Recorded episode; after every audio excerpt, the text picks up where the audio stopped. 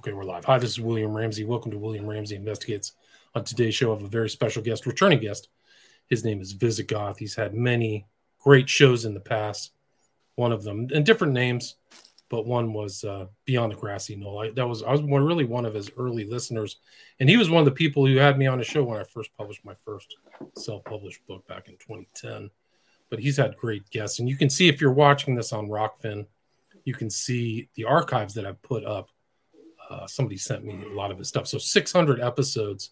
Not all of them are accurately titled, but you can just kind of see some of these names that I, I he's done shows on Orwell. He used to talk to this guy Paul Sandu. I used to listen to those all the time. Ken Thomas, people might know that name. But I've just published some of his older stuff intermittently. I published something recently about Columbine. It was Rolf Zaichner's analysis, I think in 2006 and that was just the anniversary what was it the 30 year anniversary 20 35 25 year anniversary i forgot. But um, i will put links to Vyzygoth's old shows so the four archives of 150 shows each. So if people are interested i know that people are listening to them uh, but you can also just look through uh, these links that i'll have in the show archives. But i just invited him back on just kind of talk to her about these shootings that went on as Allen and kind of general madness that's happening really in the United States. Nothing like I've ever really seen. So, made in America. Yeah, welcome back to the show. Yeah, thanks very much, and it's yeah. good to talk to you again. Yeah, likewise. It's always good to talk with you. People may not have known your background. Maybe you could just do a, brief bio and kind of like all the shows that you did. Like you did so much Jim Marrs and so many great guests you had. Um, you well, Dave I mean, McGowan. Yeah, Dave, uh, boy, uh, we said it before. I, I still miss him. Me too. He was uh, he, he, I, I really envied him because he was the kind of person who had the knack of just having people like him. He, you know, he wasn't a suck up or anything like that. He just was a blithe spirit. You know that he just, yeah, you know, he couldn't make an enemy if he tried to. So, you know, for him to go when he did, he was a busy guy, and um, I'm, I'm, sure that didn't help his, his health at all. But uh, well, you know, they're you know, still had... they're still talking about him today on social media. There are like riffs on him. Programmed to Kill is like a big podcast. So there's like people are still going back to that book and revisiting it. Like I see it on my social media all the time. So his influence kind of lived on. Yeah. Yeah, I had I had um Dave on like maybe once or twice a year, but I did it like through a couple of years. And we actually, I wound up doing the, the last interview he ever gave uh, with Michael Adams out of Ohio. And that was kind of, bit, oh, it was very bittersweet because you knew it was the last time you're going to speak to him. So, uh, but anyway, I mean, you know, I, have had two lives. I've had a work life, and that involved communications, um, mostly print. Uh, in fact, when I was doing the, the live show at F, uh, at W, um, sorry, when I was working at St. Leo University, and I was doing a show with two uh, stations in Dade City. Um, can, can you hold this for a second? Yeah, yeah. Hold on. Can you lift up your mic too? Can you lift up your mic when you're talking? It kind of kind of feel like a little click, at least on my end. All right, I'm sorry. It's okay. I think your mic is one of the um. Here we go kind of like uh, headphone. Oh, it's right here. Yeah, yeah. Just pull that up. Just hold that while you're talking. It's right there. That's it. No, now I can't hear you. I can't hear. You. Now I can hear you. Just when that when that rubs up against your cheek, it kind of makes a little bit of a connection. So you kind of. Oh, okay, yeah, like rubbing a microphone. Yeah, that's. Um, yeah, that's yeah, better. Just keep. There you go. Put your fist down, because that's what's doing it. Perfect. Try that. All right. Is this any better? yeah, much better. Much better. All right. Where was I? You were talking about McGowan and some of your later shows. You were working for a university down there and doing two shows. Yeah. Tampa. All right. We'll take it from. Uh, I was at St. Leo University uh, working in the, the library. And what was so fortuitous about that, and this is what helped the show, and that was we got three donations from deceased history professors. and they had some very interesting interests, and I saw what books were uh, uh, deselected, if you will, from the batches that we had, and I'd go through the racks, and um, I'd find the titles that I liked, and especially if there was, you know, it, some of these people were alive still, so. Um, so that helped me uh, as far as like doing the show because there were a lot of people, a lot of authors who weren't ever heard. And even like our library decided not to put them out there because, you know what I mean? It was too conspiratorial. And it's like, well, so much, you know, this stuff about freedom of expression is baloney. There is no freedom of expression. Somebody's always a gatekeeper no matter what. So don't tell me because you don't like you know what the what the take is uh, that that's okay to to uh, excise the book. So um, anyway, that's what happened. And um, getting back to the other side, um, having the um, we we started uh, John Mao and I started uh, a pirate broadcast. Um, and I forget what we called it. It was a half hour. We did it in the basement of St. Leo because he worked there as well. And um, after a while, I don't know, he just kind of lost interest. So at the same time, um, FDU, I keep saying FDU because I went to FDU, Fairleigh Dickinson University. Um, DCF and ZHR were twin stations that broadcasted out of Dade City. And all of a sudden, some time opened up. And I figured I might be able to afford it. And I did a one day a week, Friday, two hour show. And that that that had a lot of highlights. There were a lot of great people on it, and of course, all the other shenanigans that occur when you're doing something live like this. But you know, so that that that's where I come from. I mean, uh, most of my time I spent in Florida, the last 24 years, and after that, uh, before that, was in Jersey. So I mean, I did a little radio when I was in college. You know, doing a two to five rock and roll thing. So you know, passing the night away. I always wanted to do that because so many crazy people call in, and and they did. So I uh, I did that there, and, and, I did it also up in Castleton State in Vermont. Um, but that was always a side thing. That was never, you know, a, a bread a breadwinning uh, kind of job. And so um, once I got interested, and this is kind of strange I, I was driving around in Florida on a Saturday afternoon when everybody's listening to Florida State or University of Florida football. And I tuned on my, this station that I would go to, DCF, and they were carrying GCN, the whole lineup. And this is like, oof, 2001, 2000, 2001. And I started listening to Alex Jones, of all people. And I got curious because uh, you know some of the things that he raised questions I did I, I also raised you know and I'm like oh you know I can understand this. And so I started listening to him and when I was at work like most Americans uh, I'm sure are um, spending a lot of time on a computer at work doing things other than work. Yeah, I think so. Podcasting I, listening to shows I get those emails all the time. Oh man, I listen to your work. Oh, I'll listen to this before I leave work. So we're getting uh, some knowledge, some additional knowledge, or something else. But yeah, go ahead. well, unfortunately, I listened to him uh, into 2002, and then I just said, "This guy's bogus."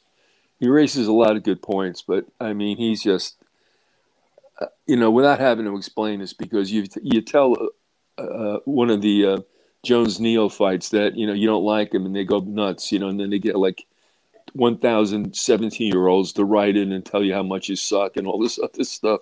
So it's like you can't even begin. But it, it dawned on me that he might be actually, shall we say, being used as a distraction. Like everybody listens to him, but nobody does anything you know, and and and he said some things that I was like, whoa. He and he got thrown off DCF for a while and was made to apologize because remarks he was making about the president This is before I got there. So, at any rate, that's how this all came together. I never would have even gotten involved in this conspiracy stuff had it not be for uh, not been for listening to him. Um, and also, I mean, I did like history, and so it, it was a natural. And um, I think I told you once upon a time that I did an independent study project for graduate school, and I did it on mid mid fifty uh, sci-fi writers' view of the twenty first, because it struck me after reading all these books, which was because of this project, and I'm saying to myself, why is everybody, to a person, portending doom and gloom? And I'm talking about Philip K. Dick, uh, Orwell, uh, Huxley, Bradbury. I mean, there isn't a lot of ho hos out there. I mean, when it comes to this kind of thing, but you know, that's the truth, and it hurts. Guess what? It hurts. That's it. That's the way it goes, and that's why I stayed with it. And there came a time eventually when, I mean, I started getting a little tired, and I stopped doing um, interviews and basically having my last say, and that's how that wound up. Um, so, you know, I, I, I mean, that's that's. I don't know. Let me ask you something. What what is it? What is internet radio? You know, the stuff that you do and I did. I mean, it, is that a shrinking uh, group of people, or Oh, it's a good question. I don't know. I think that the uh, corporate media has discredited itself, so people are looking for alternate things. I don't know how much change this kind of information makes, but I do feel like people are getting kind of uh, they're they're able to criticize the current system through kind of the underground, you know, podcast community that hasn't been censored. I mean, the censorship over the last under under Biden was incredible. Like I got kicked off of YouTube and uh, where else did I get censored? Facebook, Twitter was censoring me until Elon Musk but it bought it. But uh, I think that the alternate media has way more. I don't know anybody intelligent who listens to or, or references corporate media. So I think that really the kind of culture decision make uh, the uh, top level thinkers are not on the corporate media. So I think that that's what's happened that may not have been the case, but um, and there's I, different varieties and everything like that. I mean, different stripes. I think it's a, just a very there's a lot of different genres and a lot of things going on. Not everybody kind of is. I'm much more similar to you, but uh, there's like comedy shows and relationships and all kinds of information. So I think that it's really you know, from the old days of ABC, NBC, CBS, you're in a completely different environment of like people putting out stuff and finding very kind of micro audiences. I would say mine is, you know. So, well, you know. uh, I mean, I did it because I believed in it, and I I ran it honestly. Um, I wasn't trying to make a living off it, and as a result, I didn't have to, you know, jump to anybody's uh, commands and uh, didn't have to take orders from anyone. I did what I wanted to, and that you know pissed a lot of people off, and there they went. But that's the way it goes. I mean, I, am still defending what I did, um, but I found out that there was such a, a fragmented audience, and they all had had had to have heroes. Do you know what I mean? And it's like, okay, look, you know, I'm not your hero. I don't want to be your hero. So go find someone else to, to you know to be a Cinca fan too, because it's not happening here. And, I, and of course, I got crustier as I got older and kept doing it. So, how many episodes do you think you you produced or put out? Two thousand. How many episodes? I, I mean, my first guess would be say like a thousand. A thousand, because I have six hundred. I think there's more. I just haven't I haven't been able to kind of yeah, they they float around all over the place. Yeah, I can never find mine, but that's. I mean, you've done all that stuff on Orwell. You did that with Gordon Comstock. You had Joan Mellen on. I mean, just there's some great ones here. People get a chance. I'll tell, well, I'll tell you what, Joan Mellen was was an excellent guest, very vivacious. You know, um, uh, I remember the first question I asked her was, Joan, do you only do autograph uh, uh, autobiographies of uh, men over six foot six? Because she had done uh, something on um, uh, the Indiana coach Bobby Oh, Knight. uh, Bobby Knight, right? She did a book on him, and she did a book on Garrison. So Right, right. now you take a chance when you don't know anybody really, and you, you open up with that. But she fielded it, you know, and off we went. And Nice. she was just an excellent, excellent guest. Um, I tell you though, too. I mean, there there have been disappointments. Like I, I found a book in the collection of um, the ones I told you we got at, at uh, St. Leo's, and it was called "The Ominous Parallels." I think I've mentioned it. yeah, the end of yeah. freedom You did a full series on that, yeah. Yeah, it had to do it alone because, and, and this is what you know. I look, they're human beings. It's all right, but um, I, I like Peikoff's book. I mean, he wrote it in '81. It was prescient. I mean, you, what he wrote, you, you see it's happening right now. And I go to contact him because he was still a professor at Hunter up in New York City, and I asked him if he would come on and said, "Let me see your website." And I'm like, "Okay." So I just gave him a link and all that. And then he comes back and he says to me, he goes, "Well, you know, I'm I'm um, I'm really very busy lately, you know, and and uh, don't have a lot of time." And I, you know, I said to him, "I'm going, yeah, but you probably were in that condition before you asked to see my website, so come on, you know, you don't want to be on. I'm not big enough. That's fine." So, I mean, I never. Somebody wrote me and said, "Well, why don't you try to ask him again?" I said, "Look, you lied to me once. I'm not going to do it." And that doesn't, you know, jade his work at all. But that's just the way it is. You know, some people want to do it just for cha-ching, and I can understand that. But that, you know, that's not what we were about. And I was, I was pretty lucky to have been working at a university and having um, myself associated with two radio stations because everybody thought like I was like a bigger guy than I was. You know, you know, like I was like a professor or something. If, if I didn't have that St. Leo email to go ahead and write um, invitations to, I don't know how many people would have come on. Interesting. So, Interesting. that was Gave a- you some gravitas. yeah. And um, and as far as yeah, we did some series on Orwell and on Huxley, and we um, uh, also I, I don't want to forget these people too. Eric the blacksmith uh, did some great stuff in a series also, and we and also Eric the goldsmith, who was very astute with um, science and, and stuff. I had known him for quite some time and never met him, but I mean, you know, we had been in touch for some time. Um, and he turned me on to uh, a person, uh, boy. He was he, he was a Christian. Uh, Paul he was single. Oh. He was listening to myself and um, also the author of the book, uh, "The Star That Astonished the World," and also um, Velikovsky, all about the, the beginning of the of the- world in sorts. But what he did is he only had been on five times, um, but he wrote a book. He didn't write a book. He wrote a, a big essay. And and in it, he stated, given what he read in the three works, or, or the several works by the three men, he said that you, you know millenniums don't start in 2000; they start in 2001. Centuries and everything start in the year one. Right. They don't. The, the, all the zeros They don't make in it. the into- 22, yeah. yeah. Okay.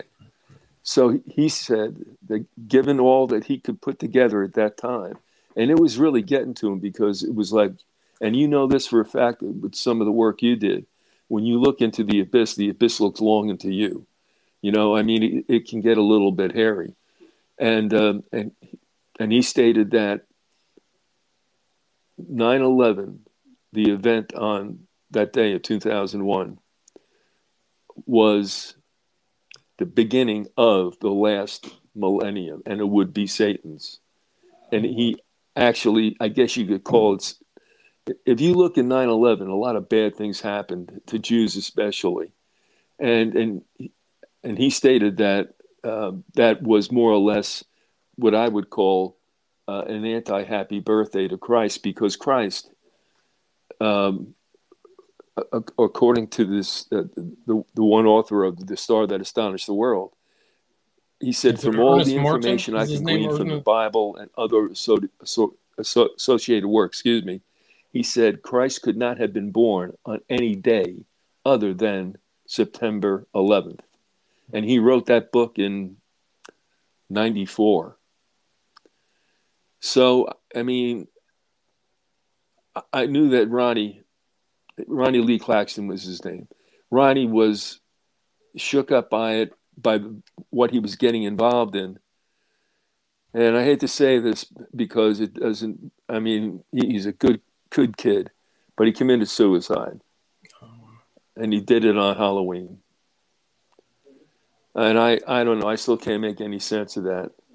But honestly, there must have been some other things going on. But at any rate, um, I thought that what he wrote, I mean, and the things that he stated and why, you know, he said, you know, um, that this was fulfilling uh, what the Bible uh, also spoke of. Now, people think that Christ was born on in March. It's usually spring is is the one that's associated with, you know, not being Christmas, because Christmas is not his birthday. Am I um, r- rubbing you wrong with that? Or No, you no. I'm just all ears. Go ahead. I've heard, I've kind of heard this before. 9/11. It's not Uh, the first that time. book is on on the on the net. Right. You're talking um, about the one by Ernest L. Martin, right? Yes, Ernest L. Martin wrote that book. Um, do you have the copyright on that? It's 1996 is Lisa's. It was, okay, it was 96. Sorry, same thing.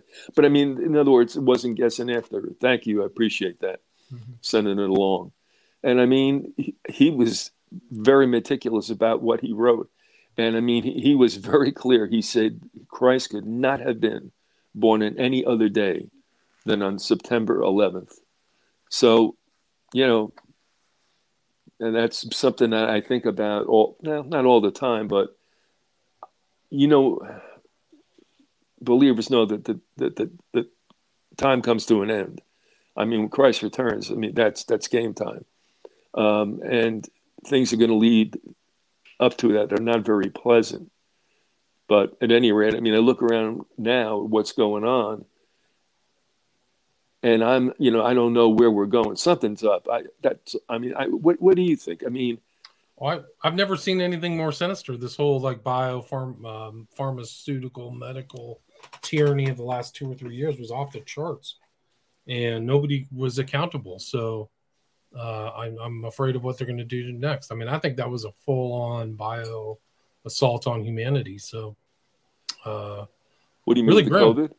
Yeah, COVID, and the, I think the COVID was tampered with. I think all the evidence that came out has came out of a lab, and that the shots were poisoned. They were totally useless. The only goal was uh, to maim and kill people. Absolutely. Well, as soon as that started to happen, I mean, what I was hearing from Fauci and the CDC, which you can't trust any farther than you can throw them, and I'm like, you know, I, I, I'm trying to believe this guy, but something is just not right. And then on the internet came all these immune, immunologists who were talking sense about how the the, uh, the disease wasn't purified. I mean, they didn't really give you any straight information about what it was. You know, it's almost like the magic virus. It can be anything they want it to be at any given time. And you know, they're stating that this thing was was transmitted by you know airline travel and all this. To me, I think there were separate releases in certain areas and let it go from there. Totally agree. Um, but here's an example of how what the medical community. It's amazing you should mention that. To me, they're getting more and more fascist. I mean, There's no doubt. there isn't a, a thing. I mean, I I've never taken medications in my life. Now I have to take a few. Now they take a look at my quote numbers, and it's like, well, you know, you're a little high here, you're a little low there, and right away it's like, well, we can give you some statins and all this other stuff. It's like, wait a minute, you know, and I mean that, but that's all they know. The doctors That's all they know. With, huh? That's all they know. Statins have a very, very tiny incremental benefit, like one to two percent.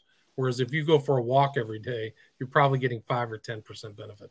It's a statins is a total 100% scam. totally useless. I mean, it's not. It's just for them to make money. Yeah, it's just. It's well, this is it. I mean, it's like they come. I remember uh, um, it was a sports show of all things, and, and there was a roundtable discussion, and his line came out of one of the sports writers. He says, and this was like 20 years ago. He goes, "You see what's going on today?" He says, "They're creating cures for which there are no diseases." You know. Right. I mean, I'm, some of the stuff that I see. I mean, what is that? Yeah. And it's demonic. Fauci should be you know? in jail. Fauci huh? should be in jail. Fauci should be in jail. Walensky should be in jail, and so should Gates. I think Fauci has been poisoning the American public for like 33 decades at least, intentionally. Well, all those woman... kids, all those kids you see walk around that's called autism, I think they're all have been kind of their lives destroyed by this his whole uh, injection uh, vaccine damaged. Absolutely, intentionally. I think so. It's well, a there was a, kind of like a poisoning holocaust was there was a woman that came out who actually worked with him at Fort Meade, and and she you know she called it what it was. I mean, she knew them. She was on that their side at that time, trying to make a vaccine to kill Castro or something like that, you know. And now she's where she is and, and can't bite it. And they're like, "Well, aren't you into? Why aren't you into like vaccinations?" She goes, "I'm into anything that um that what did she say that um um suppressed disease.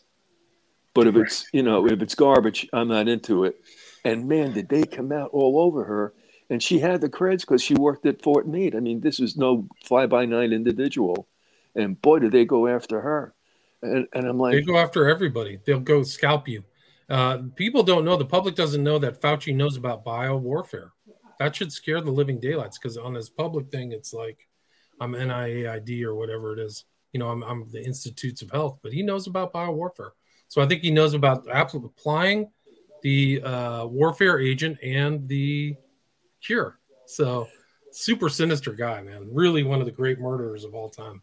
A monster, just a total monster. People can't figure him out. They don't get it. No, he's not, not supposed to be to figured out. That's just it. They keep him at a distance, and he becomes this kind of like shadowy figure that pops out every so often and proclaims, you know, the disease has started again and everybody goes running like crazy. I mean, it's it's it's it's. Well, let, let me ask you something. Did you ever um, read the book, uh, Dr. Mary's Monkey? No, but I'm aware of that. Yeah. Well, there's that a good example. That's Ochsner, of, right? Yeah. Huh?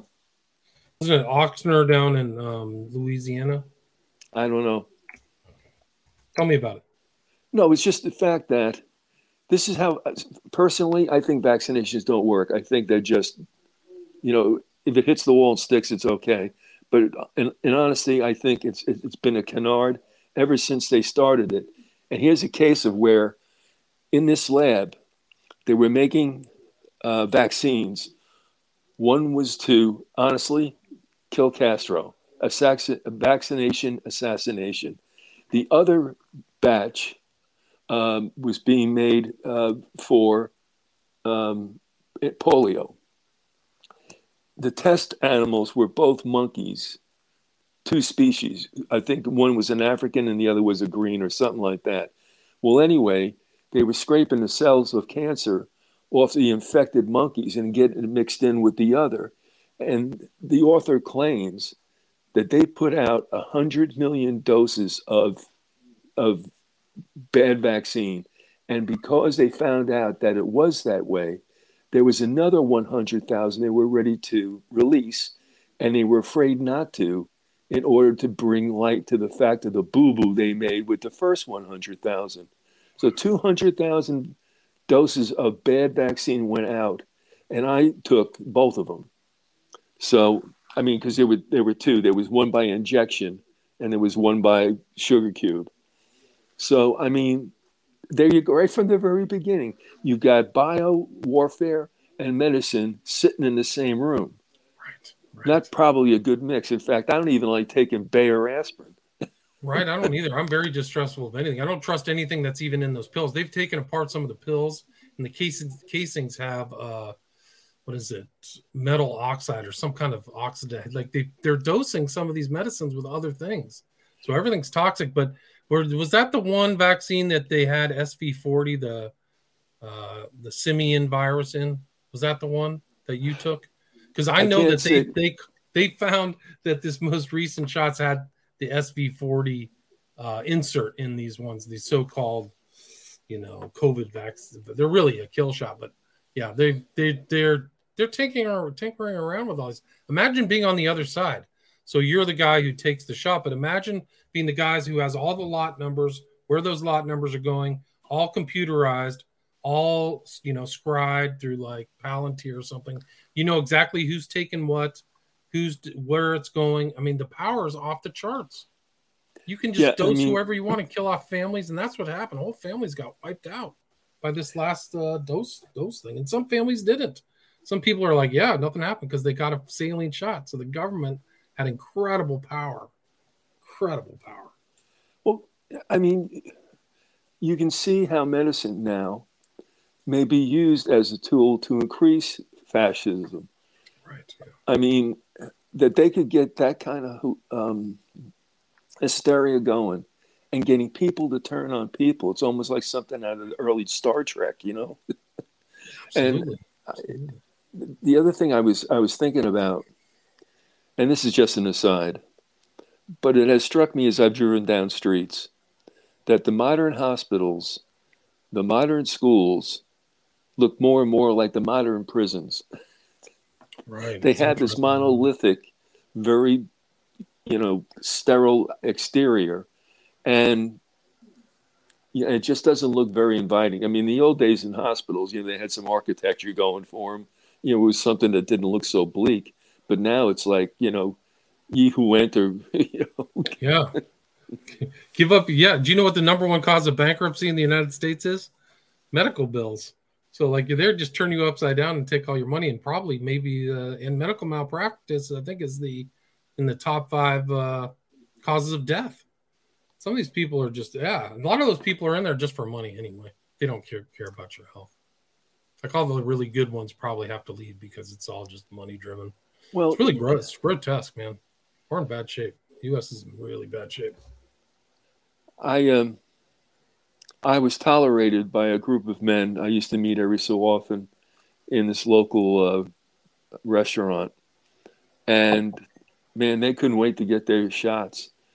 And you know, so I didn't know how to play it, but I'm like, "Are you sh- sure you want to do this? I mean, it's just come out; it hasn't really been tested. Don't you think you might want to let a round go?" But they were so, you know, go by before you you take it uh, but they were so in fear of getting COVID, you know, that they couldn't wait. So, uh, you know, Did you do you know anybody who was injured or, or died from the shot? uh, not died. Um, probably maybe a dozen people who had decent um, cases of it. Uh, and I, you know, and this is like speaking to them, not being told like through the media how bad it was. Uh, they said it kicked their ass a little bit, mostly respiratorily, but you know they got through it all right. That's good. Uh, but you know the numbers. You know what they were doing with the numbers anyway. They were inflating the false positives, Be- and so they made it positive when they took anybody who went false positive was considered positive. So they automatically became cases. Anybody who was going into hospitals in some places, I don't know if you heard about this or not, but I mean, they came in with something other. They got marked down as as uh, co- COVID. uh, because they were getting money per patient, and then if they vented, and they got even more money for that. And They get you know, in real money, five figures, six figures.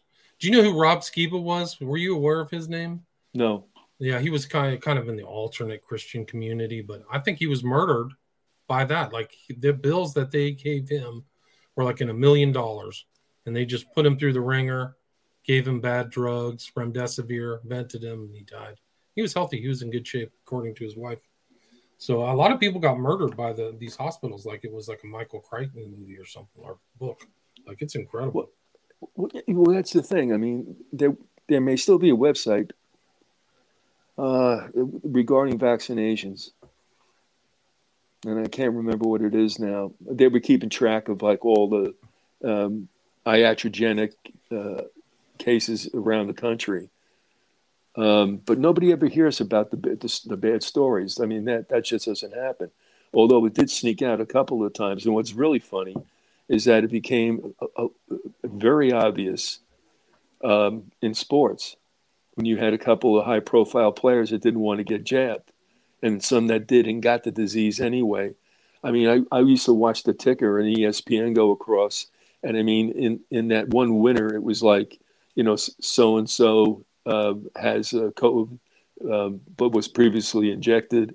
you know? Right, right. You know, so I, I just, I just think they're a bad idea, and the fact that they, they are, I don't know if they're going to try to mandate it in the future. Some tells me they will. So, uh, you know, it's just some that they're going to try to make you, uh, you'll fail to escape it. So that's what frightened me a little bit. Is that is that what it's come down to? And you know, you would think that the government would step in and say, "Whoa, slow down here a little bit." The guys like Bill Gates and all them, uh, but that doesn't happen because you know they're in the show too. Yeah, no, it's scary. They haven't stopped. They've never admitted any fault or anything like that. And the, the you know the the numbers that are going through the actuaries are much higher. So I think that the all cause mortality is up about 15% in the United States from the date of the shot, not from COVID. So it's, right. it's all tied into. And what some researcher, his name was Denis Rancourt, said that like 4 million people in India died from the shots. Like 4 million, not 400,000, not 40,000, well, but 4 million. That's a huge number. Try to sell somebody, and, and I know this, it sounds crazy to them. I'm going, look, these cats are depopulationists. Yeah. And as most of the world's uh, nobility uh, are. They don't want anybody around except enough, you know, slobs to do the wet work. And it, you know, it makes me a little uncomfortable that somebody who's a depopulationist and who is generationally a depopulationist is involved with making sure that the whole world gets injected because he's just a nice guy. Right. He's doing oh. it for oh. his own benefit, for your benefit. They all are, right? I mean, they were getting kickbacks, and uh, Fauci doesn't even have to disclose his kickbacks. He literally told Rand Paul, "It's none of your business," and there's nothing Rand Paul could do. He had no teeth, no horns, nothing. He's just like, okay. And that they found out there was like at least 400 million Moderna kickbacks to uh, NIHID well, or whatever it was. Yeah. I excuse me. I was reading Newsweek, and then they were covering some outbreak of uh, measles, I believe, in a Kentucky high school. Uh, I, I, think it was that, and they were making a big deal about it. And they said that the outbreak, get this, that, that 100 students were stricken with the, the um, with the measles and 70 others were affected. So I wrote to, I found out who the editor was because uh, she was working for a newspaper out of Mississippi. So she was doing a desk job for Newsweek. And she wrote this article. And I'm looking at it and I'm saying to her, I, I wrote back to her. I, I didn't I did it nicely. I just said, listen, can you clear me up on a couple of situations? One of which was, how did the other 70 get infected? In what manner? Did they get a bloody nose because somebody else had the disease? You know, did, did they, uh, you know, get, get ill from sympathy for the others? How does 70 people who don't get infected get affected? You know what I mean? Right. So strange. So she wouldn't write back. And I wrote and I said, listen, all you're doing is taking the PR that you're getting from whatever agency, the CDC most likely, you put a spin on it, you slap your name on it, and you put it in Newsweek. Now, Absolutely. Newsweek in 2006 cracked me up. Again, being in the library, I see this uh, Newsweek that's on the desk, and it's got this nurse's face you can find it on the net. It's got this nurse's face close up, and all you can see, she's like, you know, down here, up here. It's almost like it's a burqa. And she has her eyes agape, like, oh my God. And and the headline on the on the book's uh, magazine's cover was SARS, right? In big letters and exclamation point. And I'm like, I cracked up. I thought it was a. I thought it was like a, a magazine like The Onion or something like that. Right. That's funny. That's funny. And I'm like, they, so you see, they try to run that that that gamut then, and it just completely fell on its face. And so they tried again, you know, somewhat 16 years later. Oh, they've been working on. it. If you look at all the uh, pandemics that have supposedly come out before, they've been working on it since the turn of the century, going all the way back to Dark Winter. They just didn't have the kind of uh, traction that this one did. I think the propaganda, the internet propaganda for the SARS-CoV-2 was much better.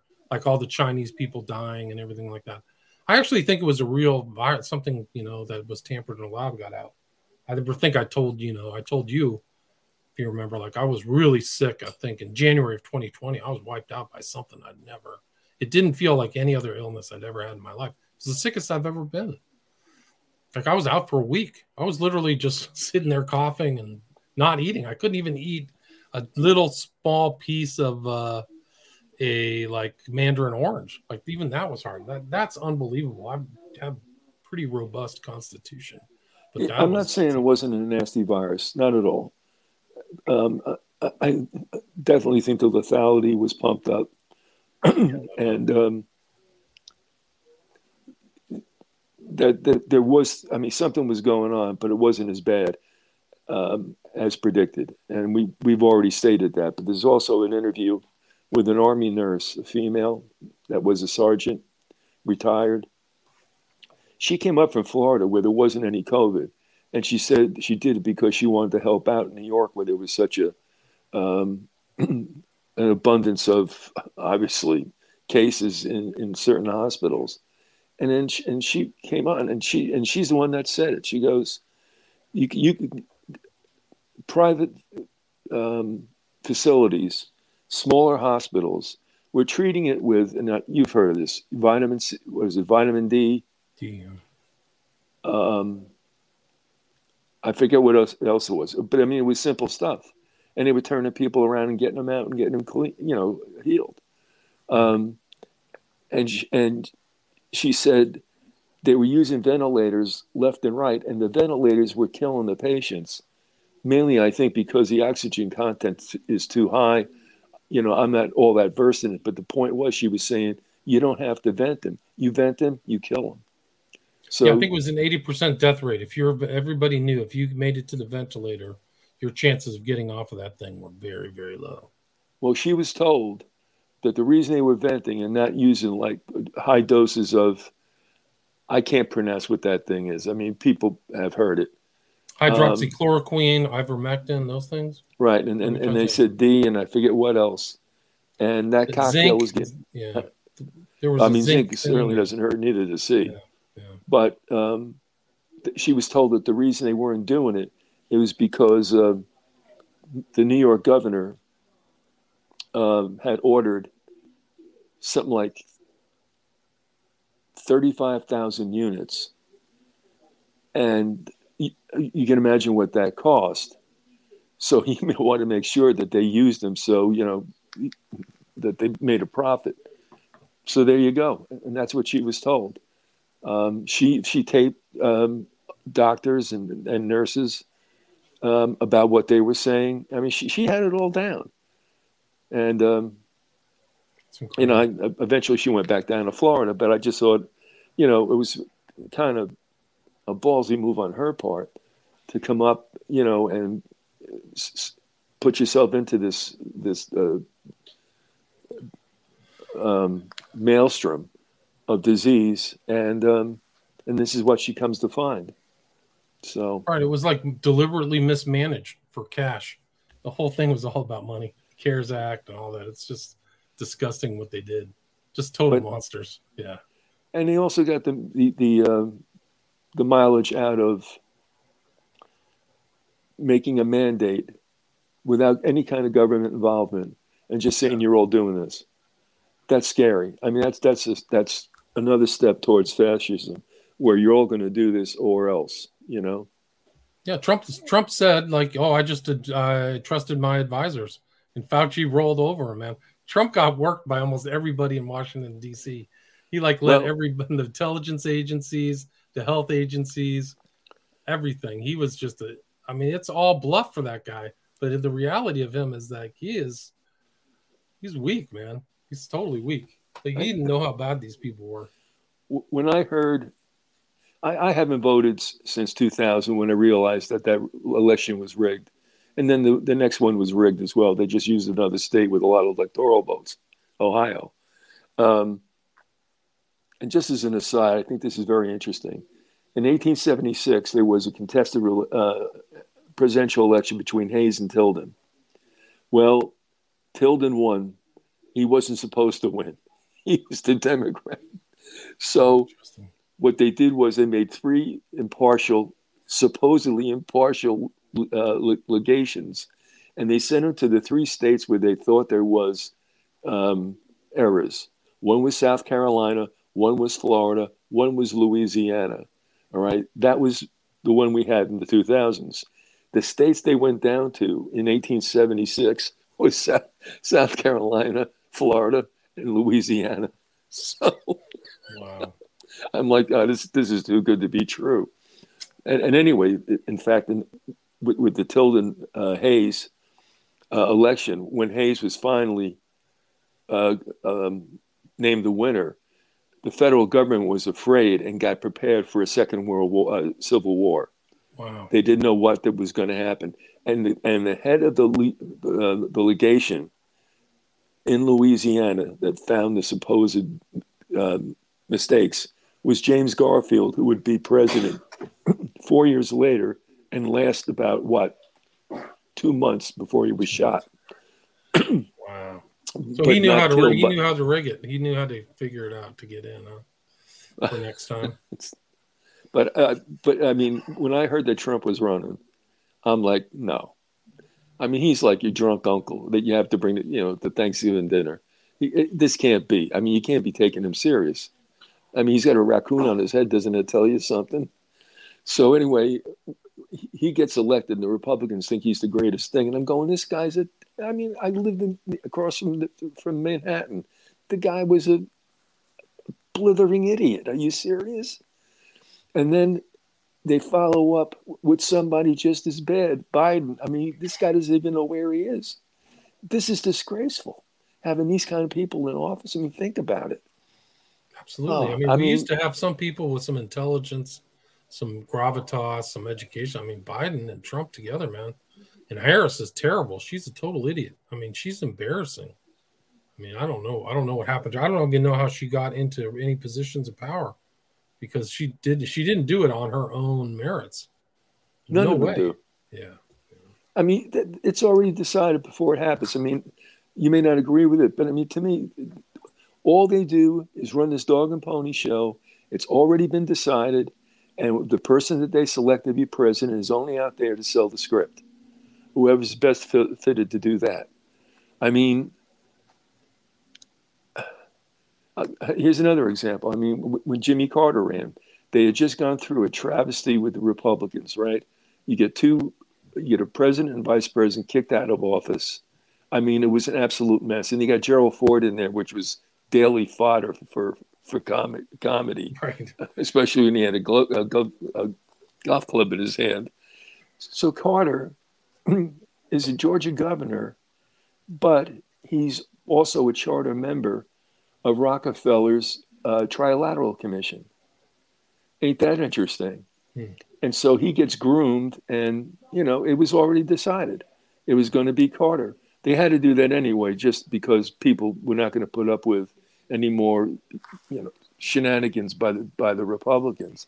And then after he fell on his face, like Biden will, who did they bring in? But Ronnie, who didn't know where he was either most of the time. Right. Ronnie Reaganomics, are you kidding me? yeah, when did this guy sit down with the calculus? I mean, come on. And yet, no, it's people... really strange. We don't have like a history of very strong, maybe all the way back at the very start of the country, but uh, post maybe Eisenhower. I mean, wow, we had some. I mean, some incredible what what? presidents. But just like the kind of like they're not, they're not very strong characters.